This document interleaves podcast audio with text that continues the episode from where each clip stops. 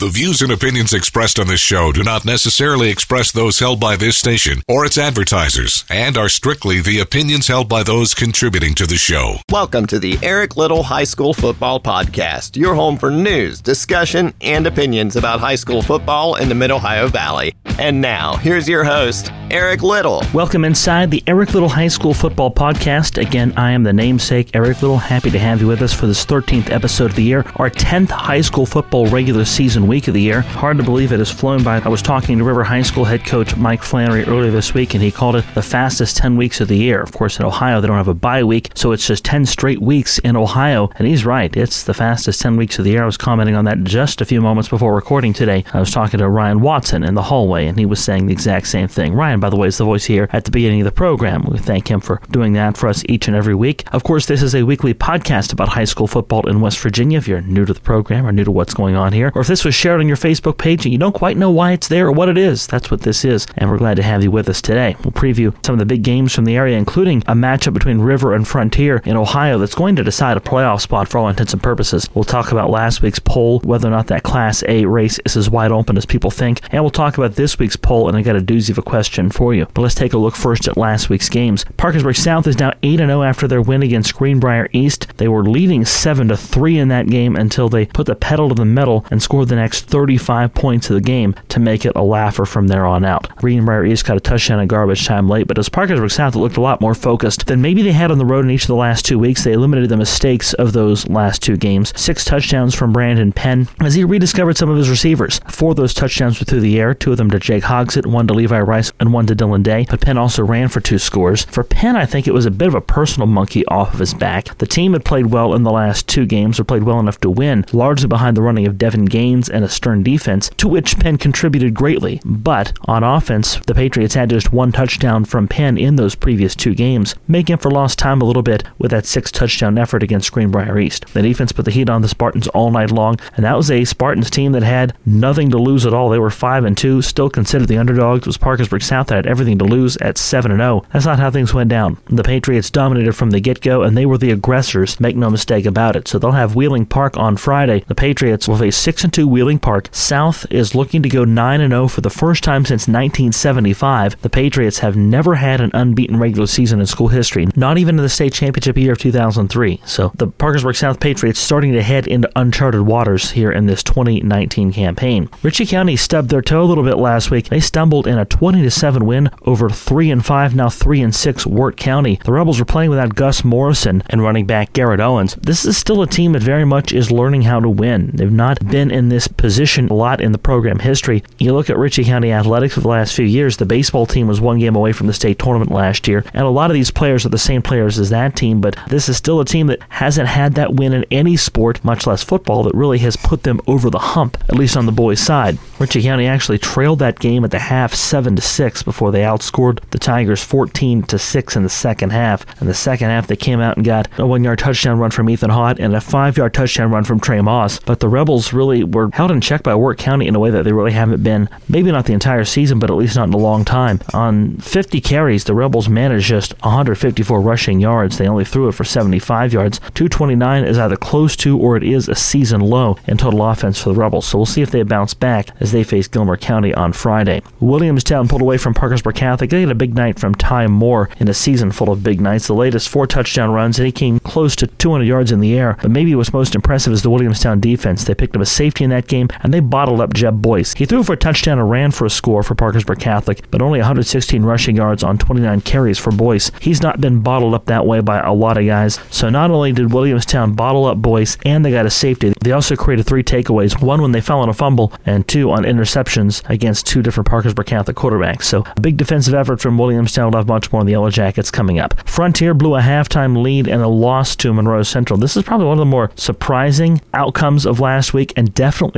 if you're the Cougars, one of the more upsetting losses of the year and difficult losses of the year. They were up in that game 22 to 6 late in the first half, but Monroe Central scored the final 19 points of the game to upset Frontier. I think a big difference in that game came because Joel Lewis of Frontier scored with 53 seconds left in the first half to put the Cougars up 22 to 6, but Monroe Central got a big kick return after that, and that set them up in Frontier territory. They scored with 17 seconds left in the half to cut that down to a 10 point halftime lead before Monroe Central scored two touchdowns in the second half. Frontier really didn't do a whole lot on offense, and I visited with Russ Morris, the head coach of the Cougars, yesterday, and they were disappointed, and he made no bones about it. He said, I'm not going to lie, I'd rather come into this game with River at 9 0 because they have River. We'll talk about River in a minute. But Frontier is 7 and 2, both those Cougar losses by three points each, and now they've got to win against River to get in to the postseason. River comes in at 5 and 4, the 36 to 14 win over Caldwell. They need to win. They need Symmes Valley to lose, and they need Eastern to win in the Meigs County Super Bowl against Southern. Whoever wins would play in the postseason a week from Saturday, but again, there's likely one spot for both of those teams. Frontier, if they win, they're probably in. River needs to win and get some help to get in, and it's not help that's out of the realm. Symmes Valley has a nine win team that they're going to be playing this week, while Eastern and Southern is no gimme either. That's a toss up there, and Eastern's the team with the better record. That'll be a tough game. First things first, River has to beat Frontier, and that won't be easy for them. Both these teams have a lot of weapons. We'll talk about that one here in a little bit. St. Mary's and Tyler Consolidated both took care of business. Tyler Consolidated rolled over Magnolia, and an especially nice win for St. Mary's against South Harrison. Here's what impresses me the most about that game. St. Mary's controlled after one half. They led 18 to nothing at the half, and after South Harrison scored late in the third quarter to make that a 10-point game, St. Mary's answered right away. Brennan Boron's one-yard touchdown run in the fourth quarter came on the first play of the quarter for one, and only about five and a half minutes in game time after that South Harrison score. So give credit for these St. Mary's kids for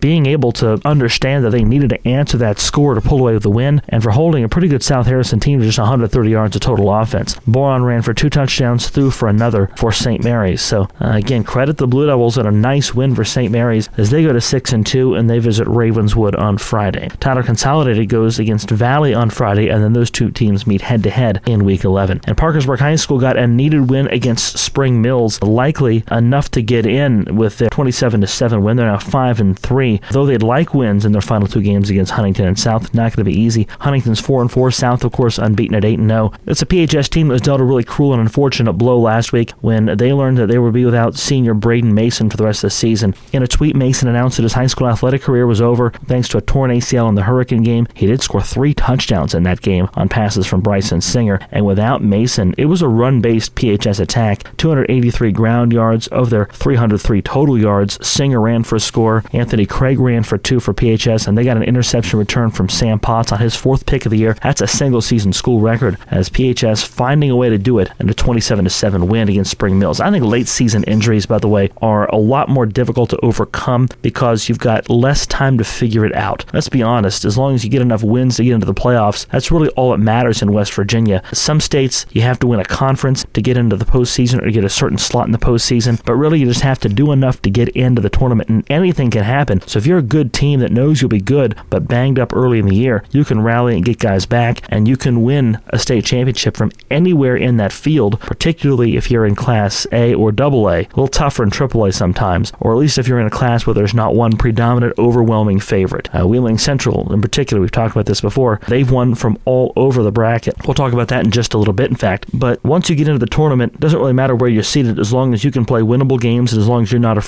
to do it. So if you've got the talent, you can weather the early season injuries as long as you get those guys back. But if you lose guys late in the year, not only are you not going to get them back, you've just got less time to adjust and figure out where you're going to go from there. So those late season injuries are just brutal to a team's postseason hopes. And again, PHS with just two weeks to figure it out before the postseason after losing Mason against Hurricane a couple weeks ago. Watch high school football live streamed to wherever you are. Don't miss the Moran Construction Game of the Week on 1455 Sports. Log on to 1455media.com slash live. That's the word 14 and the number 55 for great coverage of the area's biggest games. Join us this week for a doubleheader as Parkersburg Catholic hosts Webster Thursday at 7 and St. Mary's visits Ravenswood at 7.30 Friday. Log on to 1455media.com slash live. That's the word 14 and the number 55.com slash live. It's the Moran Construction Game of the Week on 1455 Sports. Stay connected with us on Facebook. Like our page, the Eric Little High School Football Podcast. While you're there, answer our weekly poll question and feel free to share your comments or questions. Eric will get to those on a future edition of the show. Let's take a look at last week's poll question. We asked you, per his Twitter feed, Wheeling Central quarterback Curtis McGee said a knee injury suffered last Friday has prematurely ended his senior season. Based on that news, will Wheeling Central make a return trip to the Super Six? Why or why not? Without Curtis McGee, will Wheeling Central make a return trip to the Super Six? Why or why not? We had 23 votes in the poll. 57% of you said no, and 43% of you said yes. 57% said no. Wheeling Central will not make a return trip to the Super Six without quarterback Curtis McGee, and just 43% of you said yes. We did have one comment. It came from Taryn Malone, who says, I'd say Central Catholic returning to the Super Six is up in the air at this point, with Central heading down to the lower portion of the bracket, and without McGee, Central may have to face some challenges within the top eight. The way it looks now, Central could possibly play Class A powers Williamstown, Ritchie County, or even Greenbrier West in the first round on the road. Looking back at the 2017 season, Central Catholic had a 6 and 4 record and managed to grab a 10 seed in the playoffs. Central fought their way to the Super Six and won it all over the defending 2016 Class A champion St. Mary's in the 2017 title game. That's something that you don't have to remind folks in this neck of the woods about, Taryn, but thank you for your contribution. I appreciate you writing in. My thoughts are this I think a lot of people sounded the death knell on Wheeling Central when they heard the Curtis McGee injury news, and that is very, very, very premature, as I said on last week's show. As Taryn just pointed out, Wheeling Central won the playoffs in 2017 as a 10 seed. They've won it before as a 16 seed. It's the one program I think in the state that has been in this tournament in recent years all over the bracket, and it does not faze them in the least to be anywhere around the bracket. I know Wayne was dominant for a while in Double A recently, but they were near the top, if not the top, every year when they did that. The same with teams like Bridgeport, Bluefield, Fairmont Senior since they've been in it. Look at Class AAA. Martinsburg has been the one or the two, pretty close to it every year at Wheeling Island Stadium since they've been in their dominant run. But Class A is one of those classes where you can be anywhere in that bracket, and as long as you get the matchups that favor you or stay away from a certain team, you can get to Wheeling Island. Or if you're Wheeling Central, people are scared of you. There's no way to sugarcoat that, no reason to sugarcoat it. There are teams that, if you dress Wheeling Central in blank uniforms and put them in your home stadium, they would not be nearly as intimidated until you told them that that was Wheeling Central that they were facing. So while I know Williamstown is good and Williamstown is battle tested against Wheeling Central, what's going to happen when Wheeling Central rolls into Ellenboro or Charmco or Pendleton County or let's say Doddridge County for that matter, and plays a road game in the first round. Then I can have a lot of fans, but they don't need that. They don't seem to need home field advantage. They don't seem to need a particular spot in the bracket. They go out and they win because they believe they can win, because they come in believing they're the best team in the state. And when you do that and you come in believing you deserve to be there, amazing things happen. Mike Young is a master motivator. I don't know what he says or how he does it, but boy, I wish I did because his teams come ready to play every week. Last year they played two of their home games at Brooke High School because their home field wasn't available, and that didn't faze Central Catholic. So I don't know. I really think somebody has to step up and beat Wheeling Central or just overwhelm their way to Wheeling Island Stadium. But the injury happened with three games left in Wheeling Central's season. That's three weeks for head coach Mike Young and that staff to figure out a way to move the ball, to score points, and to make that offense and to make that team work without Curtis McGee. It's a lot of time because, you know, they're going to be in the playoffs somewhere, somehow, but you give them that much time, and I think they can make it work. I think until they don't get there, that's definitely a team that's favored to get there. I don't know that it's as ironclad as it was before. I certainly would pencil them in. I wouldn't put it in ink or rubber stamp like I might have in August, but I would certainly pencil them in, and maybe even Williamstown too, for that matter, until someone steps up and proves to me otherwise.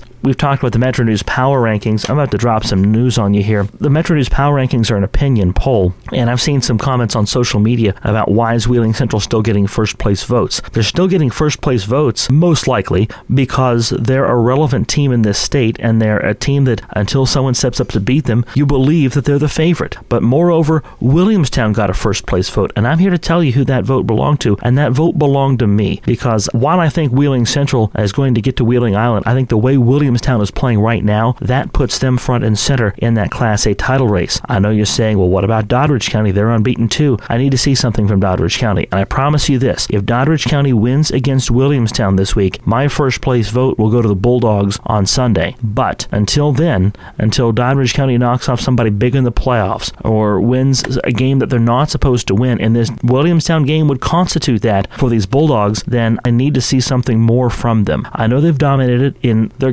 this year, and I know you can't knock them for strength of schedule because their schedule is what it is, and they've gone and done what they've been asked to do. They haven't allowed a point since September. Four straight shutouts for them, five shutouts in all for Doddridge County this year, but they've largely not done it against some of the top opposition in the state. They beat Ritchie County in a game that I think Ritchie County would probably like to have back. They didn't start really well most of Doddridge's wins are not of the quality of Williamstown's wins, and Doddridge County hasn't had to overcome the obstacles that Williamstown has the injuries, the rugged schedule, things like that. So I think Wheeling Central is a team that certainly is the favorite to go to Wheeling Island or a favorite to go to Wheeling Island. Remember, I didn't say will Wheeling Central repeat as state champions. I said will Wheeling Central make a return trip to the Super Six. So it's one of two. I think Wheeling Central will be one of two, and I still think Williamstown is going to be one of two. The rest of the bracket and the rest of Class A could prove me wrong, and if that happens, I'll be the first to admit it. Like I said, Doddridge County, you'll earn my vote if you can win against Williamstown on Friday. Pendleton County, Ritchie County, you're up. It's time for you to prove yourself. Anybody else that's up in that upper half of Class A, I'm not saying it's wide open, but it is a little bit more open than it was in August because of this Wheeling Central news. However, I still think Wheeling Central finds a way to get it done to get back to the Super Six. This week's poll Should coaches of West Virginia playoff teams be allowed to choose playoff sites, dates, times, etc., or should that be set by the WVSS? SAC. Again, should coaches of West Virginia playoff teams be allowed to choose playoff sites, dates, times, etc., or should all or some of those things be predetermined by the WVSSAC? Why or why not? This is an interesting poll. I'm looking forward to hearing some of your thoughts on this one. I have plenty of thoughts on this, and we'll talk about that much more in depth next week. It's always a big rivalry, but one of the biggest games in the area this week is on the Ohio side as Frontier takes on River. The Pilots are 5 and 4 under head coach Mike Flannery. The Cougars are 7 and 2 under head coach Russ Morris. That's a tough two, as we said earlier in the program. Two losses by three points each, including a loss to Monroe Central, where Monroe Central came back from a 22 to 6 deficit to win 25 to 22 over Frontier. So now instead of 8 and 1 or even 9 and 0, Frontier comes in at 7 and 2. It's a must win for the Cougars. If they win, they're in. River head coach Mike Flannery tells me that the pilots need to win and they need to have Symmes Valley lose and have Eastern win to get in the playoffs, and whoever wins would play in that postseason matchup on Saturday. I had a chance to visit with both of these coaches earlier this week, and Frontier says it's been a tough season, but the Cougars have rallied around quarterback JT Schmidt. He's got some good kids to throw to, and, you know, Logan Brookover and Caleb McCurry and, uh, Tanner Bills and Breckenhoff, and you know we got two good guys run the ball, and Noah Barnhart and Joel Lewis, and our guys up front have done an outstanding job on the offensive line. Uh, you know, so we've got, done a lot of good things. Uh, like I said, we've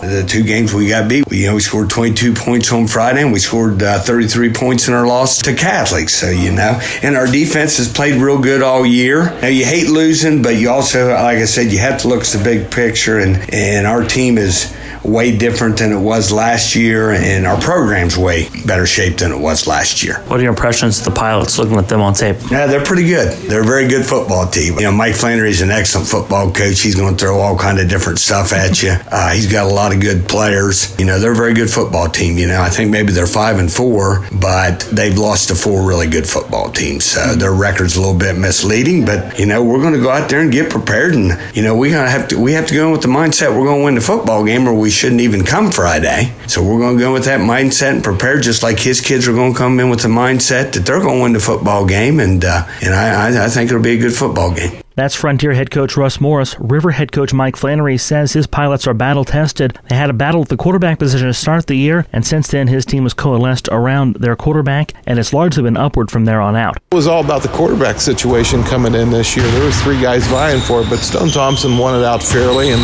has done a great job as you know. I say managing the ball, but man, he throws a nice football, and and he's a threat to uh, people that we play. That you know they can't let their guard down because we are capable of throwing throwing the football. Young guys, uh, we depend on some freshmen coming in.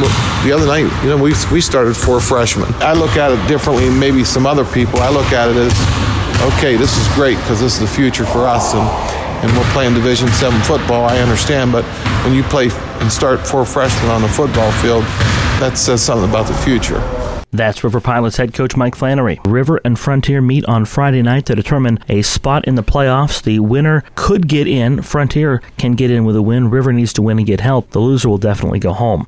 I think it goes without saying that River Frontier matchup is one of our games of the week. Other games that I'll have an eye on this week. How about Parkersburg South and Wheeling Park? It's the last big road test of the regular season for Parkersburg South. Could be the last time in a long time that they have to go on the road. They'll finish up with PHS next week, and then if the Patriots win out, they could be at home the entirety of the postseason, or at least the entirety of their postseason. It's possible the next time they play on the road could be at Wheeling Island Stadium, where we'll also be on Friday as Parkersburg South takes on six and two Wheeling Park. Not only is it the last time they'll be on the road for a while, but it's maybe their toughest test of the season against a very good Wheeling Park team and quarterback Alex Dunleavy. And then PHS and Huntington. That's a five and three Big Red squad and a four and four Huntington team that's tougher and it's probably better and more physical than the record might indicate. So that's going to be a game that isn't quite an elimination game for the playoffs, but in, in a lot of years it has been. That kind of a matchup has been an elimination game. Both those teams stand to get in, though they'll have work to do in week 11, but a big step up for whoever wins that game. Our Seven Rangers radio games this week. Light Rock 93R has St. Mary's on the road at Ravenswood. That'll be a tough one because Ravenswood always plays hard at home. WXCR has Tyler Consolidated on the road at Valley. That's a game that Tyler Consolidated needs to win. And V96.9 will have Parkersburg South on the road at Wheeling Park. Coverage on all three stations begins Friday at 6 p.m. with countdown to kickoff. Don't forget you can write us, rate us, and review us on iTunes, subscribe on iTunes or through SoundCloud, and listen for new episodes of the pod every Wednesday. And again, next Wednesday is the last regular season episode, and then we'll go into the playoffs. It's hard to believe this season is flying right by as it is.